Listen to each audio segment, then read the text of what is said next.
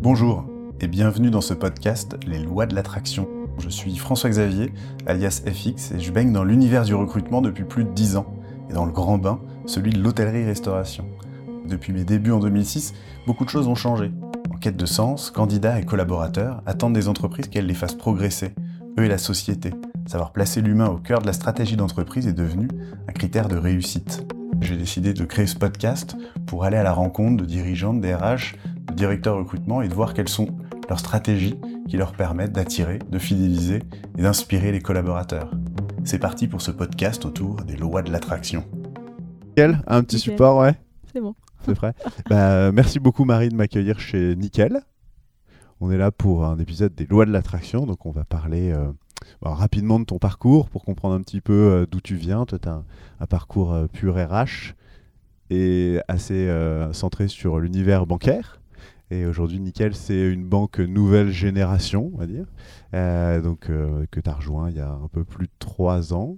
Mhm. Donc si tu peux nous parler voilà, de ton parcours RH assez rapidement et puis euh, nous expliquer pourquoi tu as rejoint Nickel. Et après, on décortiquera un petit peu ce que tu fais.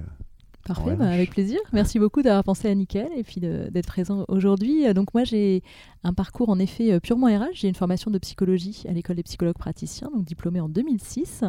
Euh, très vite, euh, pendant ma formation, j'ai adoré la matière de la psychologie, mais j'ai surtout euh, eu envie de rejoindre le, monde de l'entreprise. Et donc quand je cherche à l'époque, juste après mes études, j'ai voulu m'orienter vers une, très grande organisation qui était donc une entreprise du CAC 40, BNP Paribas. Et ma motivation principale, c'était d'y entrer par la casquette recrutement. C'est justement hyper intéressant quand on est psychologue de formation d'arriver sur cette matière-là. Euh, et ensuite de pouvoir évoluer et justement de développer le- l'ensemble des compétences RH euh, sur la vie d'un collaborateur, du recrutement, la gestion après des relations sociales, mais aussi après à terme euh, la gestion des talents, la gestion des départs en retraite, la GPE, etc.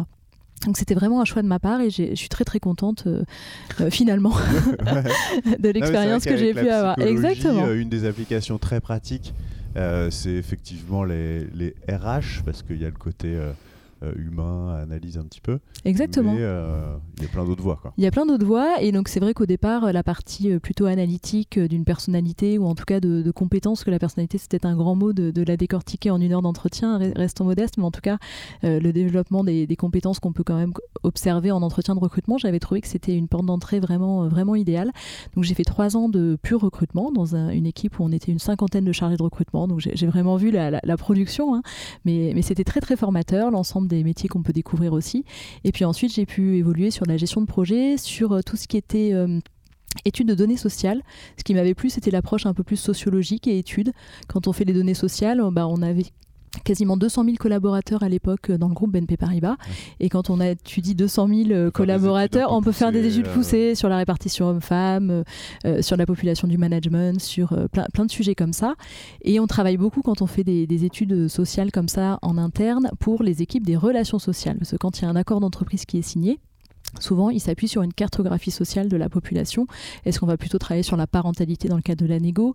Est-ce qu'on va plutôt travailler sur un focus sur les seniors? Et donc, je fournissais des données pour les équipes des relations sociales et très naturellement, une fois que j'ai vu les premières instances euh, animées par euh, le, le responsable des, relations sociales euh, du groupe, j'ai eu envie de m'orienter vers ces spécialisations-là qui étaient les relations sociales. D'accord. C'est vrai qu'après, avant de mettre en place un accord parentalité, si on se rend compte que euh, tout le monde a plus de 50, enfin, je sais rien, mais. Exactement. ou Oui, moins oui. de 27, euh, c'est sûr que ça sert pas à grand chose. C'était très intéressant justement d'orienter. On avait vu à l'époque que le congé paternité n'était pas forcément beaucoup pris par les hommes. Pourquoi Surtout les hommes cadres, parce qu'il n'était pas pris à 100% euh, en termes de rémunération. Et donc, comme ils perdaient en salaire quand c'était uniquement la sécurité sociale qui couvrait, on était allé un peu plus loin justement sur le fait de les indemniser à 100%. Et tout ça, ça se voit que par les chiffres. Et plus il y a de données, évidemment, plus on peut tirer des, des- des conclusions. Donc j'ai fait après des relations sociales. Les relations sociales, on est souvent avec des gens qui ont des formations juridiques. Donc euh, il faut euh, s'acculturer à, à cette nouvelle matière, euh, se remettre au niveau sur les, les données plutôt de droit du travail. Donc ça, ça prend un peu de temps, mais c'est des sujets que j'ai trouvé vraiment passionnants. Et donc j'ai fait après cinq ans de, de relations sociales. Et ensuite avec un parcours qui commençait à devenir assez généraliste, avec la casquette Ouais, recrutement, euh, exactement. recrutement, Euh, études RH et relations sociales, donc c'est plutôt la partie collective hein, du monde RH. Euh, j'ai eu l'opportunité de rejoindre euh, Nickel et donc euh, là sur un poste très généraliste au départ de responsable des ressources humaines pour un des sites et puis ensuite pour un poste de, de DRH à compter de, de 2021. félicitations, un peu tard. et du coup, et nickel en quelques mots pour présenter un petit peu. Donc c'est vrai que c'est le compte en banque qu'on retrouve, euh, enfin j'allais dire chez, au bureau de tabac, mais ça c'est une façon différente d'envisager la banque. Je crois que d'ailleurs euh, sur LinkedIn, euh, le bandeau c'est on n'a pas besoin d'une banque rayée, mais d'un compte. Enfin, oui, c'est un peu quoi la philosophie de Nickel qu'on comprenne et après on rentre. Alors c'est une idée géniale, Nickel, c'est euh, permettre justement l'inclusion bancaire à des gens qui au départ en étaient exclus, puis aussi à des gens qui avaient envie d'un rapport à la banque autrement. Et donc Nickel, c'est euh, bah, plusieurs années d'existence, c'est rentable. Ça c'est pour une fintech, euh, c'est à souligner. Ah, c'est vrai que ça met beaucoup de temps. Enfin, c'est vrai que les banques en ligne, c'est ce que j'entendais.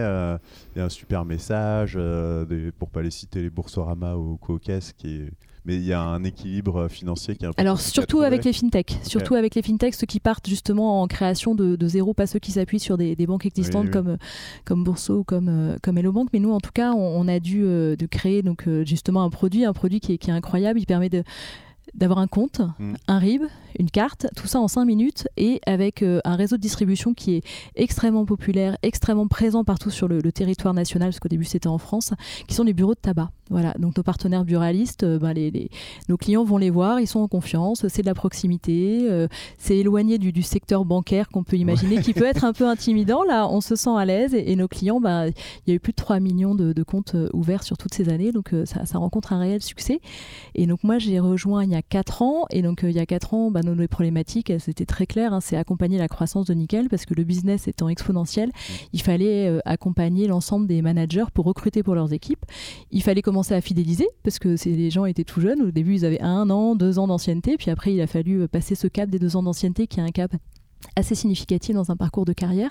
Donc se transformer dans la durée et puis ensuite euh, bah, construire les relations sociales, construire euh, la politique talent, construire euh, la politique internationale. Donc plein de, blocs RH à, construire en partant au vous départ. Êtes dans plusieurs pays maintenant? Maintenant, on est dans plusieurs pays exactement. Sur les 800 collaborateurs, on est implanté dans 5 pays, donc majoritairement la France parce que c'est l'historique. Et ensuite, on s'est lancé en Espagne. Après, au Portugal et en Belgique. Et là, euh, c'est sur les starting blocks euh, bientôt pour l'Allemagne. Voilà, on a une ah. ambition européenne. Ok. Ah, ça, c'est des gros sujets. Et du coup, tout le monde est salarié de l'entreprise Nickel ou c'est des... Oui, on a des succursales et donc après ils sont salariés des, succursales et avec des équipes à chaque fois. Donc euh, en France, il y a une grande partie du corporate. Hein, donc euh, certains services de l'étranger sont portés par le, corporate qui est, qui est, lui basé en France. Et donc dans les équipes plus locales dans les pays, on va avoir plutôt des équipes de sales, des équipes de relations clients et puis euh, tout ce qui est équipe évidemment de certaines fonctions support. Ok. Voilà. Donc à chaque fois, il y a. c'est quoi le premier recrutement pour ouvrir un pays? Le CIO et son secrétaire général. Et ensuite arrivent euh, donc les sales beaucoup pour développer le partenariat avec euh, les réseaux de distribution qui sont à chaque fois l'équivalent de nos réseaux de buralistes. Et ensuite on a la relation client et bien sûr en appui dans les fonctions support le marketing parce que pour le coup le marketing est vraiment personnalisé en fonction des problématiques locales. Et juste après, Hugo, c'est euh, quand tu disais éloigné de la banque, enfin juste pour reprendre un peu ce côté marketing produit, mais le fait d'ouvrir un compte en 5 minutes, au-delà du côté hyper rapide, c'est que c'est des gens qui n'ouvraient pas de compte et qui du coup en ouvrent un. Vos clients euh, majoritairement, ils n'étaient pas clients de la banque ou qu'est-ce qui fait un peu la, typologie client euh Ouais, alors ils pouvaient être clients de la banque, mais euh, avoir beaucoup de, frais parce que euh, dans, le système bancaire traditionnel, euh, euh, il y a beaucoup de frais, surtout pour les mmh. clients qui seraient éventuellement en difficulté bancaire. Hein, les banques sont plus indulgentes et offrent plus de services aux personnes qui sont plus aisées. Exactement. et donc ça, c'était le premier levier. Des gens qui n'avaient pas forcément envie de payer des frais supplémentaires. Nous, notre, on ne paye que ce qu'on utilise. Voilà, donc les frais sont totalement transparents. D'ailleurs, euh, si euh, tu vas sur notre site, tu regarderas l'aspect euh, coût sont extrêmement clairs. En une feuille, tout, tout tient. Donc on est très transparent et puis très efficace sur cet aspect-là. Il y a aussi des gens qui peuvent être exclus momentanément pour des problématiques de parcours de vie du système bancaire traditionnel. Mmh. et nous, comme il n'y a pas de découvert possible, ils sont sans risque dans notre environnement à nous. Ah, ok. Voilà, il ne peut pas y avoir de, dérapage dans leur gestion de leur compte, etc. Ce qui est très rassurant pour eux, mais également aussi pour euh, bah, les gens dont ils sont débiteurs et puis pour nous. Hein, voilà. Et ensuite, euh, on a un système qui est malin pour le développement sur l'international. Quand tu voyages, tu es content de savoir que ton banque, on pourra pas, si jamais tu te fais chourer ta carte, tu ne pourras pas perdre plus que ce qui est sur ton compte. Donc c'est aussi très rassurant pour les déplacements. Et puis aussi après pour les jeunes, et puis après euh, pour tous les gens qui ont aussi des utilisages sur, sur Internet, sur certains comptes de, de, retail, etc. On offre quelque chose qui sécurise aussi pas mal euh, de ces types de virements. Voilà. Et après, euh, il y a plein de questions, mais sur le côté où tu disais assez rapidement, euh, du coup, il a fallu fidéliser les collaborateurs parce que c'est vrai qu'au début, le, principal sujet, c'est de recruter. C'est vrai qu'au bout de un an, deux ans, tu arrives à un cycle, alors, mm. vu que tu as fait des études sur les populations, etc. Mais tu, tu, le sais bien. et qu'est-ce que tu as pu faire, ou qu'est-ce que vous avez pu mettre en place, faire euh, et que vous continuez, j'en suis sûr aujourd'hui, euh, euh, en étant amélioré pour donner envie aux gens de rester eh ben Déjà, on offre des perspectives de mobilité. Voilà, tous nos postes qui sont ouverts en externe, donc une centaine par an, le sont aussi en interne. Donc les gens peuvent vraiment changer de poste très fréquemment. On aime que les gens soient en réussite sur leur poste, donc on considère qu'au bout d'un an, un an et demi, deux ans, ils sont tout à fait euh, éligibles à la mobilité. Donc déjà des mobilités. un an, il y a un critère d'ancienneté pour pouvoir il y a pas, postuler Il n'est pas, ou... pas clairement écrit, mais moi je considère qu'une euh, année réussie, euh, ça paraît logique. On, fait aussi venir les gens pour répondre à un besoin. Donc je pense qu'une première année, c'est très bien. deux ans, c'est un rythme classique. tout, tout est possible en fait. Ça dépend des opportunités. Ensuite, il y a eu énormément d'évolutions vers le management. Voilà, parce que les équipes se sont créées d'elles-mêmes. Au début, tout le monde était tout seul. Euh, et puis ensuite, euh, ben, à la communication, il y a une équipe communication. Au RH, il y a eu euh, une équipe de gestion administrative, etc. Donc des équipes sont sorties un peu de, terre. Et donc à chaque fois avec des managers, des évolutions internes évidemment. Puis après, aller chercher aussi des managers experts sur le, le, marché du, de, l'emploi en ce moment. donc évolution managériale, mobilité. Ensuite, évidemment, détection des talents et puis proposition de, de les accompagner avec de, la sensibilisation de la formation leadership. Pareil pour nos experts euh, évidemment, on a eu euh, tous les des, sujets d'internationalisation avec quelques départs dans, certains pays pour, pour lancer des pays. Ça, c'est des expériences euh, assez dingues pour, pour ceux qui ont voulu participer à cette aventure. voilà dans les grandes lignes hein, sur les, les, aspects de développement RH et puis surtout une RH de proximité. Là, nous, dans l'équipe RH, on est maintenant une vingtaine. Euh, et sur ces 20 personnes, euh, on a fait le choix d'avoir une équipe RH avec des, des, chargés de développement RH ou HRBP selon la, dénomination, vraiment en proximité. Ils ont à chaque fois des, des équipes de 150 personnes. Donc euh, on fait du sur-mesure, on connaît tout le monde. ils s'occupent de, de l'onboarding et ensuite de l'évolution de carrière. Donc nos, équipes connaissent très très bien leurs interlocuteurs RH. Ok. et ensuite, est-ce que tu as des chiffres peut-être sur la mobilité? Justement, euh, de, sur 100 personnes ou sur 100 postes que vous avez à pourvoir, combien serait pourvu euh, en interne? Pour se donner un ordre d'idée hein, mais... Alors, je dirais pas que sur les 100, il y en a un pourcentage, je dirais plutôt qu'il y a une centaine de mobilités. Parce que si sur les 100, certains sont pourvus par la mobilité, tu crées d'autres besoins. Euh, oui. Voilà. donc j'aurais plutôt une notion de, 100 personnes, de 100 évolutions de poste euh, par an euh, au niveau de nickel. Donc c'est pas ah mal. Certaines années, ça a représenté 20% de l'effectif qui a bougé. Voilà. Il y a après eu le sujet de la formation sur lequel on n'a peut-être pas été suffisamment réactif au départ et qu'on a développé dans un deuxième temps. Et d'ailleurs, c'est juste depuis cette année qu'on a vraiment quelqu'un dédié à la formation dans l'équipe. Euh, jusqu'à présent, chaque HRBP gérait ses besoins de formation et là, on a tout centralisé parce qu'au départ, on est allé chercher des expertises. Donc, les gens, il n'y a pas besoin de les former la première année, sauf mm. sur le management. Et là, on s'est bien rendu compte dans un deuxième temps qu'il faut accompagner les gens sur euh, des technos, euh, sur aussi des aspects plus comportementaux, la prise de parole, des choses de ce type-là. L'agilité, évidemment. Parce que c'est vrai que dans les attentes, mais c'était un petit peu notre intro juste avant, et c'est ce que je trouve assez intéressant. Et toi, tu es à la, bonne place pour savoir ce qu'intéresse les gens à l'externe, pour leur donner envie de venir. Et puis une fois que vous les avez ici, euh, pour essayer de les chouchouter, de leur donner envie de rester, il y a ce côté euh, mobilité, je pense, qui est hyper intéressant parce que hum, tu peux changer de poste, tu peux apprendre quelque chose de nouveau. Et aussi, dans apprendre quelque chose de nouveau, tu as euh, ce côté expertise qui peut aussi être un petit peu annexe. Euh, comme tu parlais de leadership, de management, qui est euh, une science compliquée, et peut-être encore plus maintenant où il y a une attente de plus en plus importante sur son manager. Et du coup, qu'est-ce que vous avez comme petite astuce Déjà, c'est les gens qui demandent une formation de management ou à partir du moment où ils évoluent manière un petit peu verticale, hop, ils ont une formation tout de suite. La formation management leadership, c'est une espèce de package quand tu rentres chez Nickel pour euh, avoir un management homogène Alors pour faire un focus sur le management, nos Mm. managers, euh, quand ils arrivent de l'externe, quand ils a, dans l'onboarding, ils ont une formation manager faite par nous. Euh, voilà, on travaille avec euh, une partenaire historique, donc On peut la citer ou- Voilà, Julie Tellier, avec qui on travaille depuis plusieurs années. Ouais. Et donc, elle, elle forme nos managers, elle connaît bien nos problématiques. Et donc, ils sont formés, quelle que soit leur seniorité en management. Voilà. Et Mhm. ça permet aussi de créer un collectif de managers. Comme ça, ils se rencontrent et puis ça crée quand même des communautés qui interagissent. Donc, il y a ça. Et ceux qui vont évoluer sur du management en interne, des fois, il y a un premier step qui est de manager des alternants. Voilà. Mhm. Comme au départ, les équipes, il n'y avait pas forcément beaucoup de monde euh, par équipe. Ils manageaient d'abord un alternant. Et des fois, on commençait à former dès le management euh, d'alternants ou de stagiaires pour avoir les premiers réflexes. Euh, voilà. Et puis Ouais, ensuite, pareil, ils intègrent la communauté. Et puis on fait une formation niveau 2 euh, dans un deuxième temps. Ok. Voilà. Et ça, vous avez une attention particulière là-dessus? Oui, Et après, on va basculer sur la culture. Ouais, Mais ouais. du coup, c'est très proche. C'est que, hum, l'air de rien, quand tu décides euh, d'une culture, bah, après, il faut qu'elle vive. Euh, et souvent, c'est les managers qui vont être les meilleurs relais. euh. Ah oui, c'est un, métier passionnant et difficile. euh, Ouais. Et nous, on veut vraiment qu'ils soient nos relais sur la, en termes d'état d'esprit, de process RH, d'exigence aussi, hein, parce que le manager, il, il est là pour animer son équipe, mais on est très exigeant, donc on veut aussi qu'il pilote bien les, les objectifs de chacun, qui permettent le, le respect des règles aussi, parce que c'est en respectant les règles qu'il y a une équité de, de traitement entre, entre chaque collaborateur. Donc on les implique avec transparence, on leur explique pourquoi on prend des décisions, on les amène à les porter, et s'ils n'y sont pas totalement d'accord avec la, la, la direction qu'on veut prendre, on leur explique, on fait de la pédagogie, etc., pour trouver un compromis avec eux sur les décisions à prendre.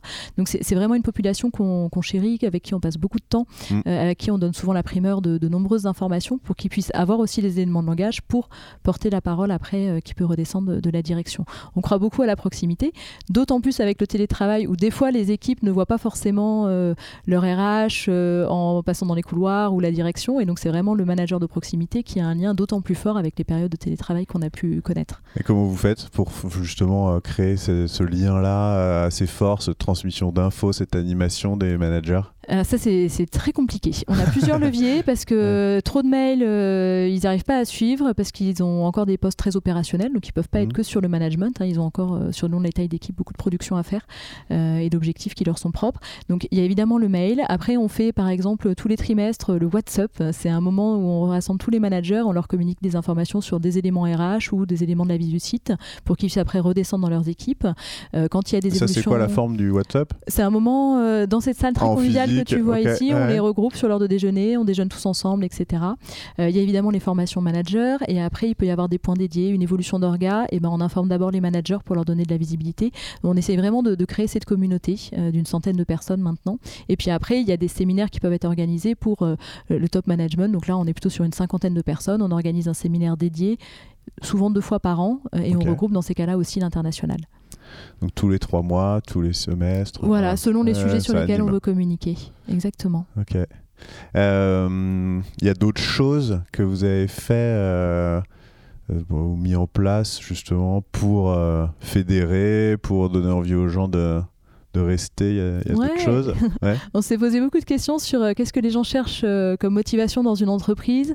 Euh, pour deux raisons. Il y a eu le, le Covid avec euh, tout ce télétravail à outrance et Mm. tout d'un coup, comment on fait revenir les gens sur site Ah. et pourquoi on vient sur site, pourquoi on prend le métro le matin ou les- la voiture pendant deux heures sur les embouteillages, qu'est-ce qu'on veut chercher sur le site? Donc on s'est posé des questions à ce moment-là. Et l'année dernière aussi, il y a une très grande rotation dans le marché des fintech. hein. Beaucoup de gens ont changé d'emploi et, et pourquoi les gens nous quittaient et pourquoi on arrivait à en attirer aussi? On s'est posé la question de, de qu'est-ce que les gens cherchent. Euh, sur un site, il- les gens ils cherchent des bonnes conditions. Euh, voilà, les Mais gens qu'est-ce que viennent. des bonnes Qu'est-ce que des bonnes conditions? Mais Euh, ouais, ça chose, c'était euh, parce que les gens vous leur demandez quand ils partaient?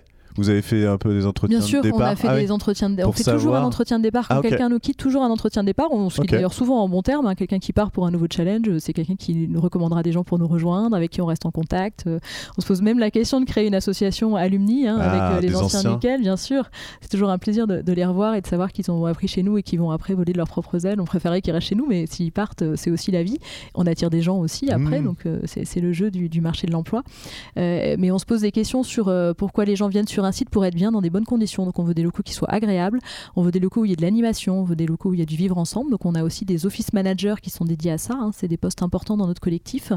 Euh, donc ça c'est un peu un nouveau métier où il a toujours existé. Il a toujours existé. Rien, et moi je trouve qu'il prend une proportion assez dingue dans le cadre justement du, du, du rapport hybride au, à la vie sur site. Ouais. Euh, on est très bien chez soi et il faut donner l'envie de venir. Et quand on vient, moi je crois pas au flex office à outrance où les gens euh, cherchent une place toute la journée pour s'installer. On essaye vraiment, dans la mesure du possible, d'avoir des locaux où les gens ont un espace de travail qui soit, euh, agréable, avec des casiers tout de suite disponibles, avec une salle de, où on peut avoir des moments de partage plus collaboratifs. C'est des choses qui sont importantes. Des salles de formation aussi. Hein, sinon autant faire de la formation à distance. Donc on investit dans nos locaux. Euh, avec évidemment les contraintes budgétaires aussi. Hein. Euh, on ne peut pas et développer le télétravail et avoir des locaux qui permettent d'accueillir tout le monde. Enfin, ça, c'est mathématique. Euh, et la deuxième chose, c'est aussi trouver le bon rythme télétravail versus vie sur site. Hein. Donc nous, on considère qu'il ne faut pas dépasser 50% de, temps en télétravail. c'est déjà pas mal. c'est déjà pas mal. Donc on est plutôt sur un tiers du temps et une certaine flexibilité. C'est ce que les gens demandent quand le métier et l'organisation du business le permet. et je pense qu'on a trouvé un compromis maintenant qui fonctionne bien. Et après, sur l'autre élément, c'est qu'est-ce que les gens aussi viennent chercher, non pas sur le site, mais dans leur environnement de travail, euh, ils sont très sensibles au fait d'apprendre, au fait d'avoir des responsabilités, au fait d'avoir aussi des perspectives, même s'ils n'ont pas forcément une envie très long terme, mais au moins des perspectives sur les, années qui viennent. Euh, voilà, euh, et d'avoir une certaine solidité. Hein. Les gens qui sont passés par des startups où il y avait des risques financiers, ben, ils, sont, ils savent aussi la, valeur que c'est d'avoir une entreprise qui est rentable avec une, une solidité et puis de, mmh. la stratégie long terme. Hein. C'est aussi très agréable de se projeter. Et puis ils viennent aussi chercher des valeurs sociales. En tout cas, ceux qui nous rejoignent, c'est un élément de motivation. Et c'est quoi alors les valeurs sociales chez vous? Alors nous, c'est notre, euh, bah, déjà c'est notre cœur de métier. Voilà, offrir euh, un service bancaire accessible à tous. Donc, euh, donc déjà, déjà votre produit, notre produit le permet. Le, produit répond. permet, répond déjà aux demandes. il peut manquer pour certains le côté plus écolo. On en a énormément là qui sont, on en parlait un peu de mhm. façon officieuse avant les, avant l'échange, mais il y a une forte attente hein, de la part de, de, la nouvelle génération sur les sujets RSE pour la partie environnement. Hein, et, et c'est génial parce que c'est c'est d'eux que viendra le, viendra le changement. Donc euh, nous, comment on peut y répondre aussi, en sachant que c'est pas notre cœur de métier.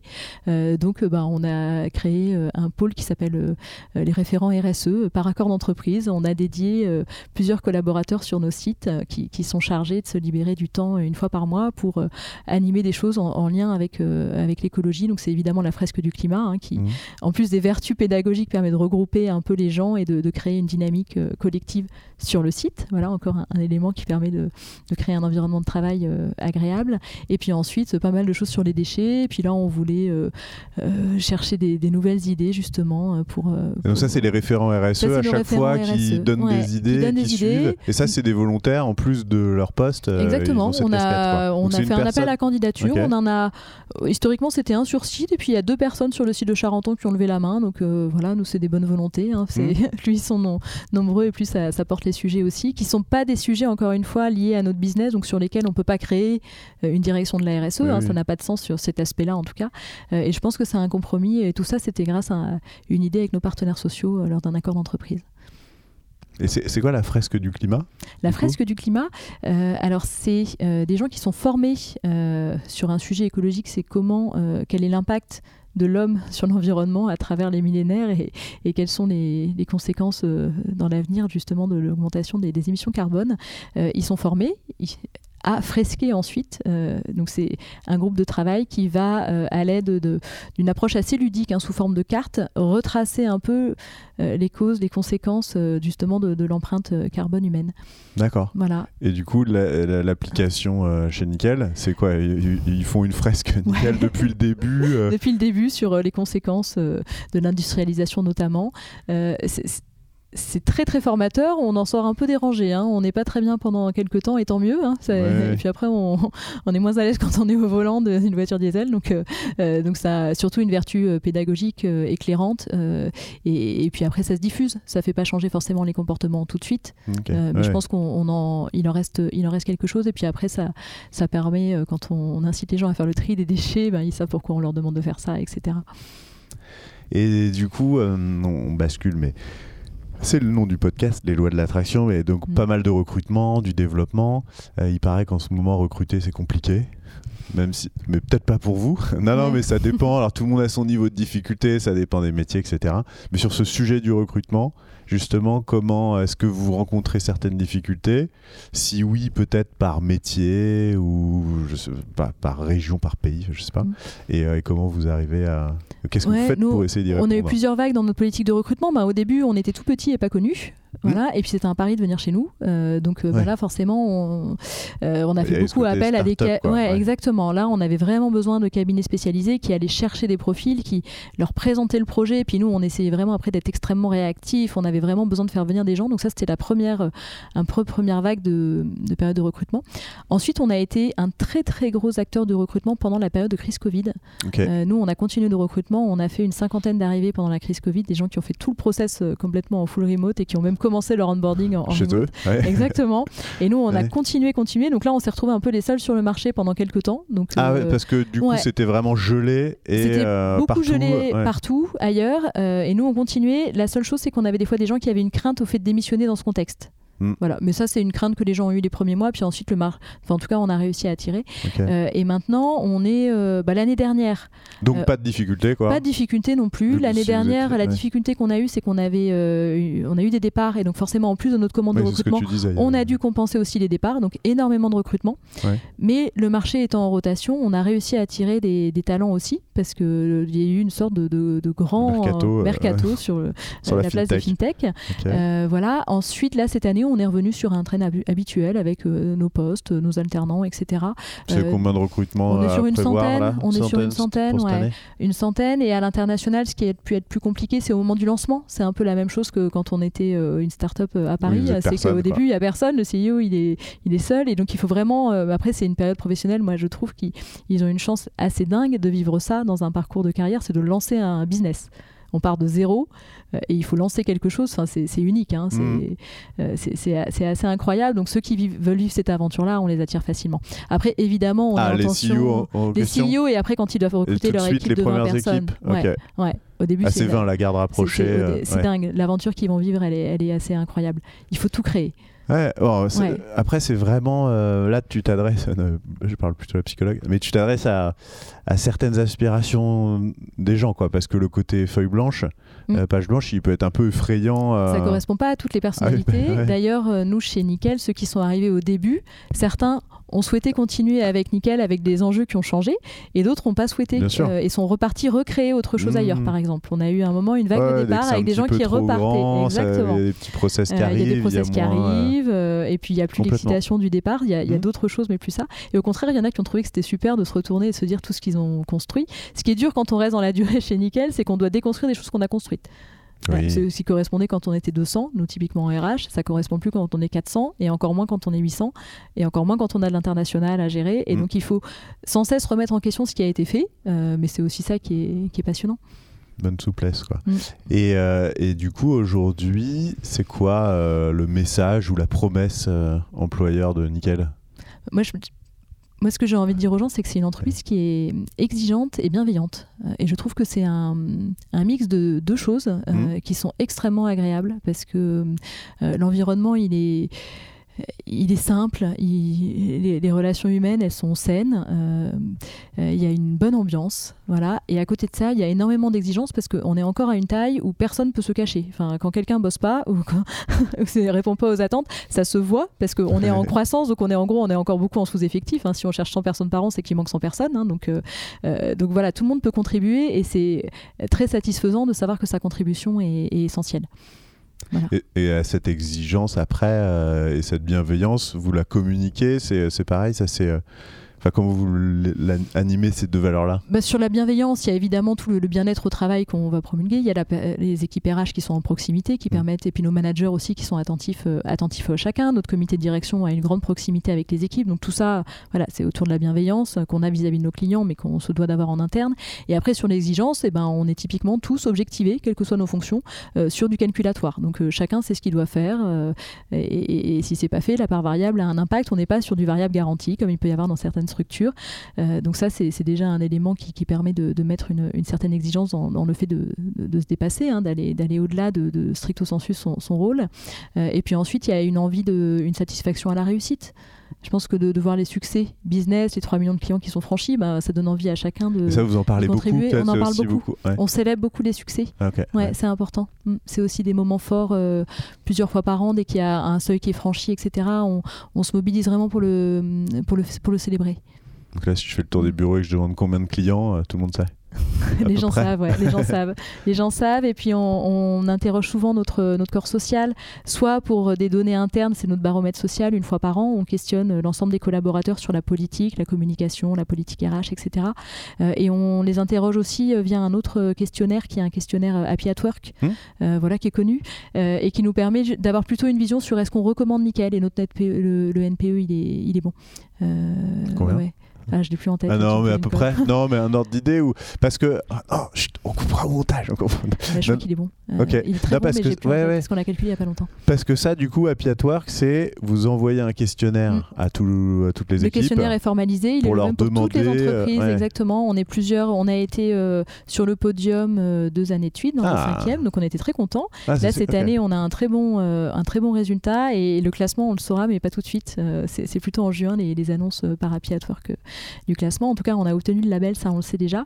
Euh, et là, on est vraiment sur des questions qui sont formalisées pour tous nos collaborateurs et Mm. mises en comparaison avec d'autres entreprises, d'autres secteurs ou du même secteur que nous, selon euh, la- euh, comment dire, le label sur Oui, lequel oui, on se sûr. positionne, avec oui, aussi euh, des notes temps de internationales. salariés, euh, tel Exactement. secteur. Et donc ça, c'est aussi très intéressant parce que ça permet de nous positionner sur d'autres questions.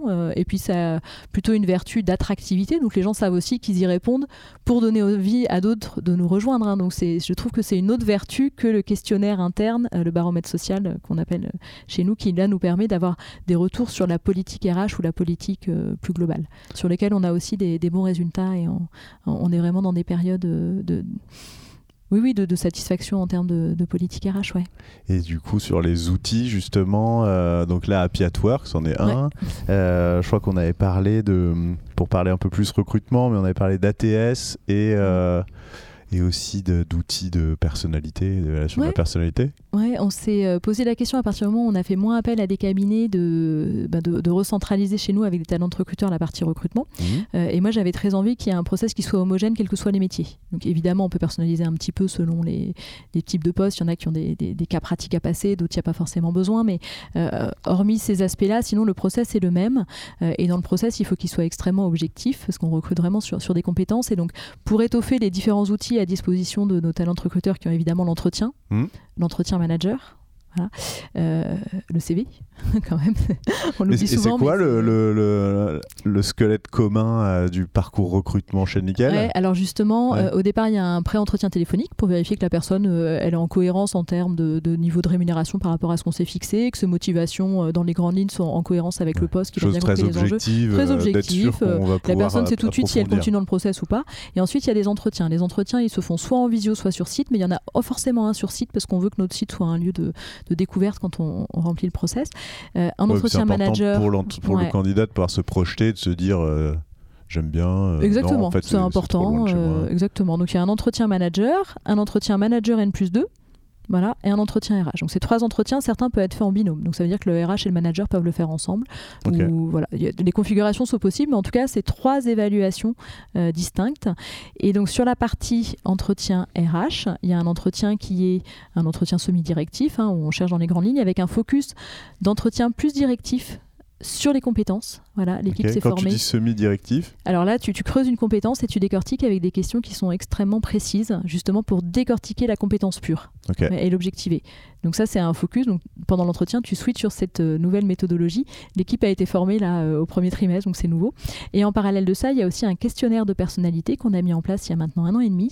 Euh, on utilise Performance, euh, voilà dont on est, dont on est content. Il, ça répondait à ce qu'on voulait. On voulait un questionnaire qui se passe au domicile de la personne assez rapidement et qu'on puisse euh, interpréter de façon euh, constructive dans un process de recrutement relativement court. Moi, je veux pas des entretiens qui durent 4 heures, c'est pas du tout l'objectif. C'est quoi Donc, le, euh, le- la On cible est sur une entre 10 et 20 minutes de d'entretien? Non. Ah, de- pour de- passer le- ouais, le pour, test Pour euh, Ouais. faire la restitution du test et on est donc maintenant sur des entretiens de euh, selon le type de poste et la seniorité des gens. hein, on va être sur des entretiens de 45 minutes à 1h30. Euh, tous Ah, les entretiens sont formalisés avec compte rendu évidemment. donc ça, c'est pour le process de recrutement. Et puis, Quand même, 1h30. Ouais, pour Mais certains. avec la Bah, restitution. si tu mets l'entretien du- manager, l'entretien RH, donc les deux questions qui peuvent se mixer, hein, des- voilà, plus une restitution. euh, De 10 à 20 minutes. Ouais, ouais, tu, tu arrives sur un créneau qui est assez long, puis on veut pas être pressé, on veut s'installer tranquillement dans la salle, on propose le café, enfin voilà, tout ça prend du temps et permet Ouais. à la personne d'être en confiance, ouais.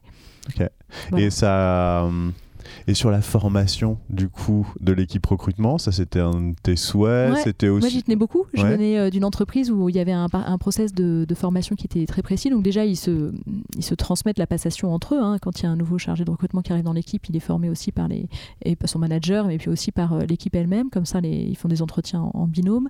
Ensuite, ils ont été formés donc, euh, à la méthode de, de l'entretien plus directif. Et ils ont été formés au questionnaire de, de personnalité qui ne peut pas être utilisé si la personne n'est pas formée. hein. Mhm. il faut une, une certification. Euh, et, et ensuite, euh, nos managers aussi sont formés. On a des formations, sensibilisation, je ne mettrai pas le mot formation, mais en tout cas sensibilisation de notre communauté des managers au recrutement, parce qu'on sait que c'est un risque RH important. Euh, et donc, ils sont formés évidemment à la non-discrimination et puis aussi à la tenue d'un entretien. Moi, je suis contre les entretiens d'intimidation, hein, comme ça peut se voir des fois où on Ouais, déstabilise c'est un beau nom, ça, l'entretien Ouais, d'intimidation. c'est vraiment une pratique euh, un que, je voulais, voilà, Ouais, qu'on- ouais. je voulais pas qu'on ait. On met pas les gens, enfin, en difficulté pour sortir des choses. Donc, euh, on insiste beaucoup sur le, voilà, la bienveillance, mettre les gens à l'aise. Et c'est en mettant les gens à l'aise qu'on ressort des, forcément des éléments. Et puis j'aime bien qu'il y, y ait aussi plusieurs euh, candidats dans le, le panel de sélection. Et il y a. Qui anime ces- cette sensibilisation au manager? C'est les chargés de recrutement. Ok. Ouais. Ouais, ils animent. Euh, euh, Il y a un niveau 1, il y a un niveau 2 pour ceux qui sont vraiment, vraiment confrontés beaucoup au recrutement, hein, parce que ce- selon les Un métiers, niveau 1 de manager Euh, Ouais. Non, niveau, Niveau 1 un de en- en- sensibilisation au recrutement, puis après il y a un niveau 2 parce qu'on a, on a des managers qui sont, euh, qui sont très confrontés à la problématique de recrutement dans leurs équipes, service client, la data, enfin des métiers où il y, a, il y a des équipes assez conséquentes à constituer. Puis après il y a des managers où ils recrutent une fois par an une personne, là c'est un Oui, petit oui. peu différent. Ouais. Donc tu fais juste le niveau 1 et si tu recrutes beaucoup, tu passes le niveau 2. Et donc ça, après, c'est tout l'équipe recrutement, ils sont combien? Ils sont trois. Trois personnes. Ouais. Et c'est trois euh, chargés des- de recrutement des ou avec des périmètres, périmètres euh, différents. Ils ont des périmètres distincts et des fois les HRBP reprennent aussi certains recrutements, euh, Ah oui recrutement des managers, selon la charge qu'il peut y avoir aussi sur l'équipe de, de recrutement. Voilà, c'est une nouvelle organisation. Tous les ans, on revoit l'organisation RH aussi, parce qu'elle grandit. Donc avant, Ouais, le HRBP faisait tout, et puis de plus en plus, on a scindé les, les- on a scindé les rôles. Euh, voilà, c'est un, un fonctionnement qu'on met en place au fur et à mesure de la croissance, et donc ça nous permet de faire appel à des cabinets de recrutement maintenant pour des besoins très spécifiques, plutôt en chasse et non plus sur des volumes. Ok. Voilà. Et après, ça se voit à ma tête, il y a plein de questions. Non, non, mais et juste aujourd'hui, maintenant qu'il y a ces trois personnes spécialisées en recrutement, est-ce que les managers leur parlent directement ou ils passent quand même par le HRBP qui non, ils sont en sollicite contact l'équipe. Ouais, ils sont en Parce que ça, c'est un des directe. sujets. Oui, c'est un des sujets. J'ai D'ailleurs, connu plusieurs organisations. Ouais, euh, nous, on... ce qui peut poser question après, c'est pour le manager, c'est de, de savoir à qui s'adresser selon les problématiques, Mm. euh, en sachant que des Oui. fois, ils ont la double casquette. C'est pas encore complètement clair, ça va dépendre un peu des sujets, ça fait partie des sujets justement sur lesquels euh, bah, une équipe doit, doit un petit peu travailler à l'organisation. Ok. Voilà, Ouais, ou après faire ça un peu son marketing interne euh, pour que le service recrutement explique exactement. quand est-ce- Donc, comment il fonctionne, à quel moment. Alors, ils sont au sein de la même Avec la équipe. formation, c'est super déjà, Ouais. parce que du coup, tous tes, tous tes clients internes, tu peux leur adresser un message et en leur transmettant de l'info, en plus, ça te légitime aussi, euh, ça légitime la fonction, ça te pose en tant qu'expert et ça, ça met un peu aussi de technicité euh, sur ce métier, euh, pas toujours. Ouais, et puis nous, sur, la formation, les HRBP perdaient beaucoup de temps parce que chacun euh, commençait à trouver un partenaire, euh, voulait mettre en place une formation, mais il n'y avait pas assez de monde. Il devait demander à un autre HRBP s'il y avait des gens intéressés. Et puis on créait des groupes, mais en fait les datas n'allaient pas. Enfin, c'était pas du tout efficient. Le fait de centraliser sur une seule personne les sujets de formation, ça fait gagner beaucoup de temps. Et puis ça permet vraiment d'aller plus loin parce qu'après, il y a aussi tout un sujet euh, euh, social hein, sur la formation avec des déductions, des choses comme ça. Donc ça, c'était c'était aussi très important que ce soit piloté par une personne dédiée à ça. Hmm. C'est un recrutement qu'on a fait cette année. L'année dernière, on a plutôt orienté l'équipe sur un recrutement vraiment spécialisé sur la partie internationale. On ne peut pas tout faire en même temps. hein. J'ai aussi des contraintes budgétaires. hein. J'avais euh, un ou deux ETP par an pour, euh, pour accompagner la croissance de l'équipe. Donc, il faut aussi choisir euh, en fonction des, des problématiques, Ouais. les sujets d'urgence. On avait des problématiques importantes de recrutement l'année dernière. C'est là-dessus qu'on avait mis le focus. Là, cette année, on sentait qu'on allait être sur une année plus de, de run en termes de recrutement et donc plutôt d'accompagnement RH à faire. Donc là, on a renforcé sur la partie euh, euh, formation. Je pense que l'année prochaine, avec la taille qui va continuer à croître, ce sera les parties admin qui sera peut-être sous tension. Donc c'est peut-être là-dessus qu'on renforcera. Euh, voilà, donc j'ai envie de dire chaque cycle a, ses problématiques et nécessite des renforcements euh, différents dans les équipes. Pour toi, c'est chouette parce que ça te permet aussi de d'explorer toutes les facettes de la RH et de te concentrer sur le recrutement. Puis, parce que là, la, bascule sur le la formation, c'est que du coup, même quand c'est l'équipe interne de recrutement qui forme les managers, ça passe par le service formation pour l'organisation, etc. Oui, il y a des choses qui sont centralisées. Ouais, justement parce qu'on voulait aussi que ce soit plus simple pour les, envois d'invitations, de, choses comme ça. Parce que euh, derrière la notion de formation et le moment de partage qu'il peut y avoir, il y a derrière une, logistique assez dingue euh, de réservation de salles, de plateaux repas. Je te passe tous les détails de l'organisation pour que les gens passent un bon moment. Parce qu'on ne veut pas en faire qu'un sujet de compétences et d'évolution de, connaissances, on veut aussi en faire un moment partagé. Les gens, pendant une journée ou deux, ne, ne sont pas sur leur poste, hein, donc euh, ça les met sous contrainte aussi. Le reste, il va falloir qu'ils rattrapent éventuellement. Niveau 1, c'est combien de temps? Euh, La niveau 1, là, sur la, partie recrutement, on est sur des demi-journées. Euh, et sur la partie formation, on est sur une journée et demie. On fait des, deux modules, en fait. On fait en un temps, puis un deuxième. On a arrêté de faire des formations, ou le moins possible des formations où il y a deux jours consécutifs. Hmm. On s'est rendu compte que maintenant, il y a quand même de plus en plus dans la façon de travailler de l'immédiateté. Euh, et se libérer deux jours non-stop sur des sujets de formation, les gens y passaient leur temps à checker leurs mails, etc. En plus, avec le télétravail, où maintenant tout le monde a toujours son ordinateur avec soi, on a eu de plus en plus de mal à, créer des moments de concentration. Et donc, on a, tant que, si on peut, euh, fait en temps séparé. Et on est assez convaincu que, que c'est un format qui est bien, euh, quitte à faire des formats de demi-journée si les formateurs sont, peuvent créer ça. Euh, c'est un système qui est bien et moi j'aime bien aussi le revoir. On se forme, on pratique et puis un mois et demi, deux mois après, on se revoit et là on en fait aussi une synthèse. C'est un format que je trouve assez intéressant. Mmh. Et puis ça pousse un peu à mettre en pratique, si tu sais. Exactement, exactement. Ouais. On a eu, c'est vrai qu'à une période, des désistements pour des formations. Les gens répondaient, c'était, ils en avaient besoin, ils répondaient présent, et puis deux jours avant, ils annulaient parce que euh, pas l'envie de se libérer ou de sortir de leur mmh. quotidien. Et donc il a fallu, ben voilà, nous on doit faire avec. Hein, et donc euh, euh, qu'est-ce qu'on fait? Enfin voilà, c'est un phénomène de société. comment on fait pour, pour gérer ça? Et donc on, ben, on, y a réfléchi et on a changé le, on a changé le format. En tout cas, on a fait évoluer le format. Donc ça, c'est la personne en charge de la formation qui a une lourde euh, responsabilité de, de, Alors déjà, il faut intéresser les gens à revenir au bureau. En plus, après, il faut comprendre leurs attentes pour qu'ils puissent suivre les formations. Non, non, les, collaborateurs du challenge, et puis on est confronté ah, à des changements. Les clients, quoi. Non, mais il y a ce côté, euh, ouais, il faut, faut, se poser la question. Euh, on a fait une matinée de promotion, c'est un moment fort dans le process onboarding, et on avait des gens qui, ils avaient télétravaillé ce jour-là. Ouais. Et eh ben non, en fait, il euh, faut venir, il faut se libérer, il faut s'organiser, il faut modifier un peu son organisation. Euh, on est Parce que pendant l'intégration, le côté promotion, c'est que les gens, les collaborateurs viennent parler pendant l'onboarding des nouveaux, de leur métier. Exactement, il y a le, euh, évidemment les RH et puis le, les membres du comité de direction, notre président qui, qui veille vraiment à être là à chaque fois. Et ensuite, il y a chaque. c'est des, promos, donc ils mmh. sont une dizaine, voire une quinzaine selon le, rythme des, des, promotions organisées. Et puis ils se présentent, ça permet de créer une communauté, etc., de passer aussi des messages. C'est un moment fort et on s'est rendu compte que ben voilà, on est confronté maintenant à un sujet de euh, d'organisation de, de, l'équilibre vie pro vie perso des gens qui, qui, sont en télétravail ce jour-là et pour qui il faut s'organiser pour être sur site alors que c'est un. Tu peux pas les mettre en visio. Euh. Non, on, on, a réfléchi. C'est moins, chaleureux. On, l'a fait un peu hein, pendant le confinement où là les gens devaient venir qu'un jour par semaine. Donc là on était évidemment obligé de passer en, hybride même pour des événements comme ça. Non, c'est un moment qui se fait sur site. Ouais, c'est un moment tous ensemble. Donc, en mm. tout cas, vous avez du mal à faire euh, venir les managers ce jour-là. Quoi. Ou s'ils ont dit c'est mon jour de télétravail. c'est pas qu'on a du mal, c'est que. C'est une contrainte supplémentaire. Ouais, c'est une contrainte supplémentaire et sur laquelle euh, bah, elle s'impose à nous. Et donc, il faut essayer de, la, de, de trouver une solution justement pour la, euh, pour, pour la contrer. Ouais. Et ça dure combien de temps l'intégration?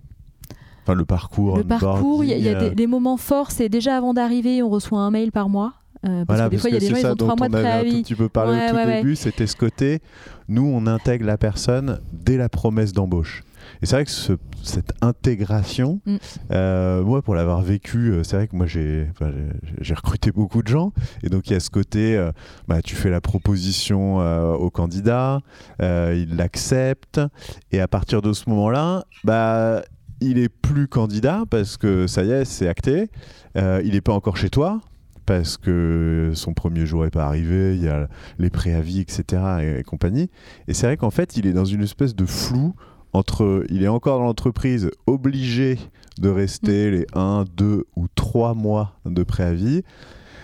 Et pour autant, euh, bah toi, ça y est, tu, tu, prévois déjà son arrivée. Alors trois mois avant, peut-être pas, mais enfin, ça y est, toi, tu as coché ta case, il est recruté, quoi. Et cette période de transition, elle est, elle est intéressante à traiter. Elle est intéressante, c'est très dur de démissionner. On les voit, nos démissionnaires. Ils, tout d'un coup, ils doutent. on arrive à les retenir parfois. Ah et tout d'un coup, ils ont la nostalgie de tout ce qu'ils ont fait, etc. Donc, euh, si ça se passe chez nous, euh, ça se passe ailleurs. On part rarement en mauvais terme d'une entreprise. Hein. C'est une réalité. En général, ça s'est bien passé. On démissionne parce qu'on a envie de changer. Hein. Euh, il peut y avoir des cas, oui, c'est plutôt quelque chose de positif. Voilà, il n'y a rien ça, de... Toi, là, tu le dis. Non, mais, mais... en tout cas, c'est quand les rare gens viennent chez nous... réfléchissent comme ça. en général, oui, un manager peut-être pas, mais en tout cas, nous, les gens qui viennent chez nous, qui veulent arriver chez nous, ils nous disent rarement ça se passe hyper mal avec mon boss, j'ai envie de partir. Oui, oui. Euh, ils ont fait le tour du poste, il n'y a pas une opportunité qui leur a été proposée tout de suite, ils ont envie de découvrir autre chose. Donc on voit bien que c'est des périodes où c'est pas tout noir, tout blanc. Les process de recrutement vont maintenant très très vite grâce au, au, à la ah, visio. Avant, il y avait tout un rituel, on allait sur site, on devait poser une journée de congé pour pouvoir se rendre disponible avant de candidater. Les process étaient plus longs. Voilà, on en bénéficie aussi, on a des process de recrutement maintenant plus rapides, mais résultat, des fois, ça peut se faire très vite. La personne, en une semaine, elle a fait les trois entretiens RH, et tout d'un coup, elle a une proposition. Donc on sait bien que la période de démission est une période euh, à risque euh, et de, questionnement. Donc nous, ce qu'on a décidé de faire, c'est euh, d'être très réactif déjà sur l'émission du contrat de travail pour que les gens puissent officiellement démissionner très vite, parce que quand on a donné sa lettre de démission, on a un acte fort et à partir de là, il y a déjà une partie du, comment de la relation qui s'arrête. C'est quand même une réalité. Mm. Donc, euh, donc déjà, on va très vite sur la partie contractuelle. On dépose pas sa démission, enfin, on claque pas sa démission tant qu'on n'a pas son contrat de travail en Vous, c'est même pas promesse d'embauche, c'est tout de suite On fait tout de suite un mail, mais le mail suffit pas. Les gens démissionnent quand ils ont le, contrat de travail. Donc on est très réactif dans le contrat de travail. Grande collaboration entre les HRBP et l'équipe admin. Donc première étape.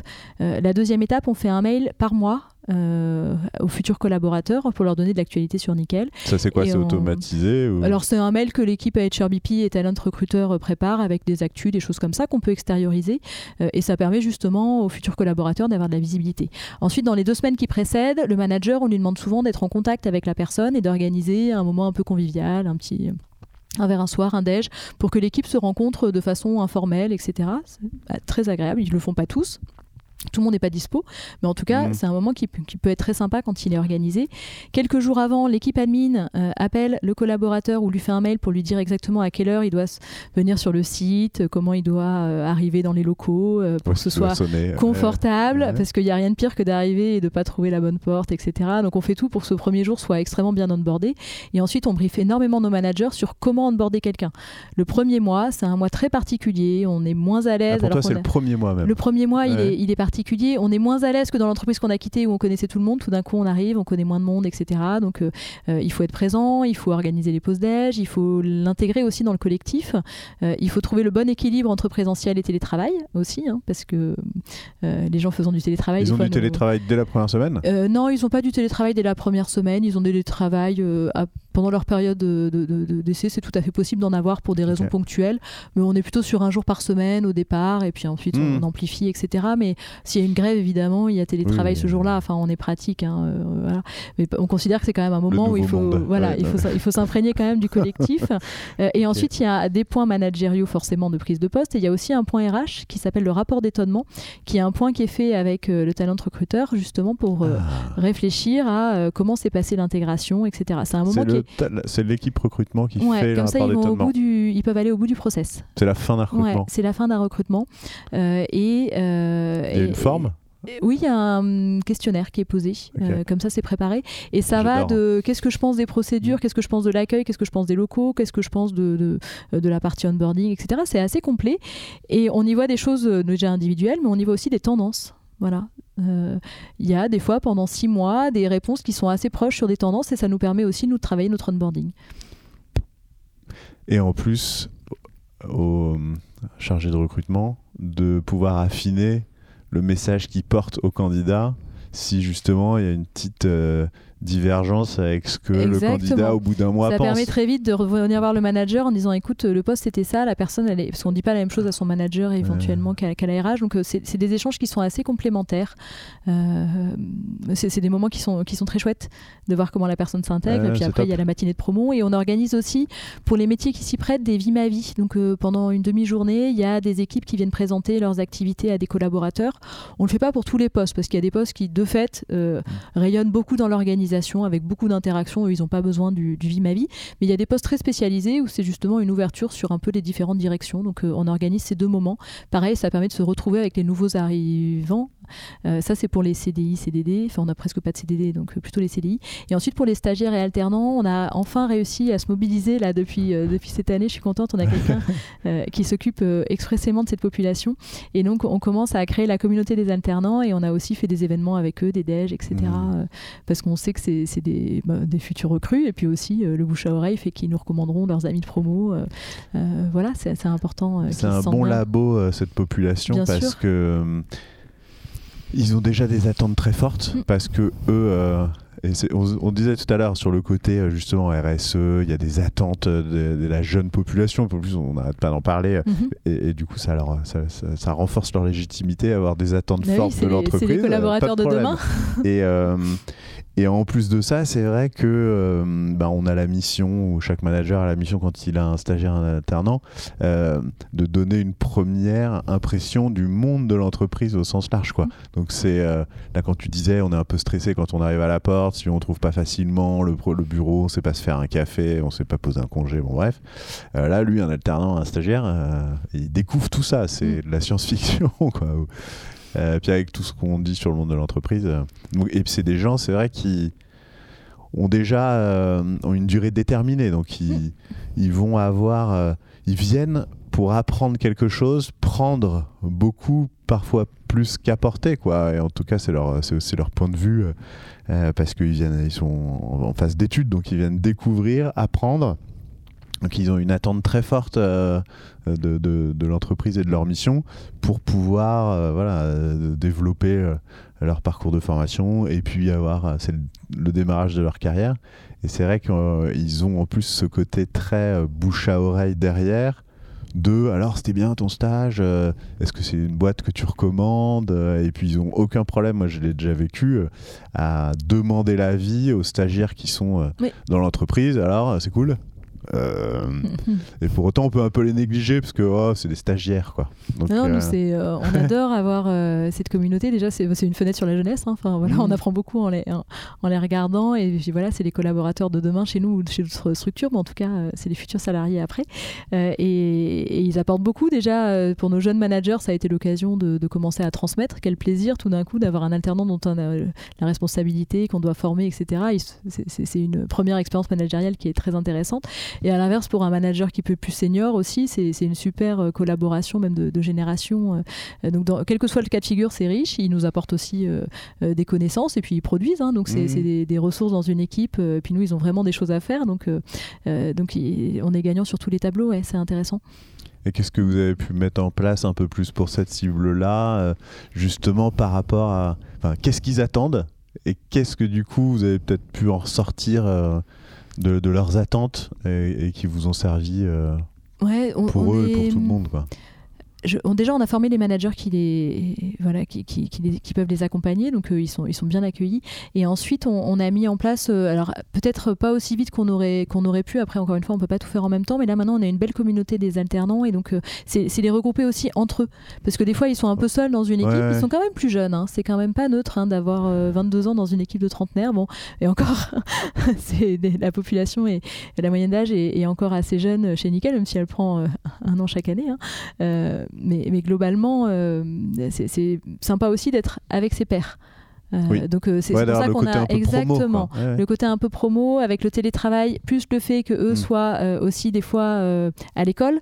c'est peut-être moins évident la période. Puis je pense que c'est une, génération aussi qui a maintenant on en sort un peu, mais qui avec le Covid a, peut-être souffert aussi de cette période de, télétravail un peu excessif, etc. Donc voilà, on essaye vraiment maintenant d'insister sur le côté communauté et puis que qu'ils soit, qu'ils fassent vraiment partie du, du, quotidien des équipes, quoi. Mm. Ils sont invités à tous les événements. Enfin pour nous, ils font partie partie du, ils font partie de l'effectif, même si c'est une période assez courte parce qu'on sait que certains, quand c'est pas juste au moment de la fin de leurs études, après quitteront Nickel, mais peut-être pour revenir quelques années après. Ouais. on a fait un bon petit tour quand même. Est-ce qu'il y a des choses dont on n'a pas parlé non? je pense qu'on a fait un bon focus sur le recrutement et sur la culture d'entreprise.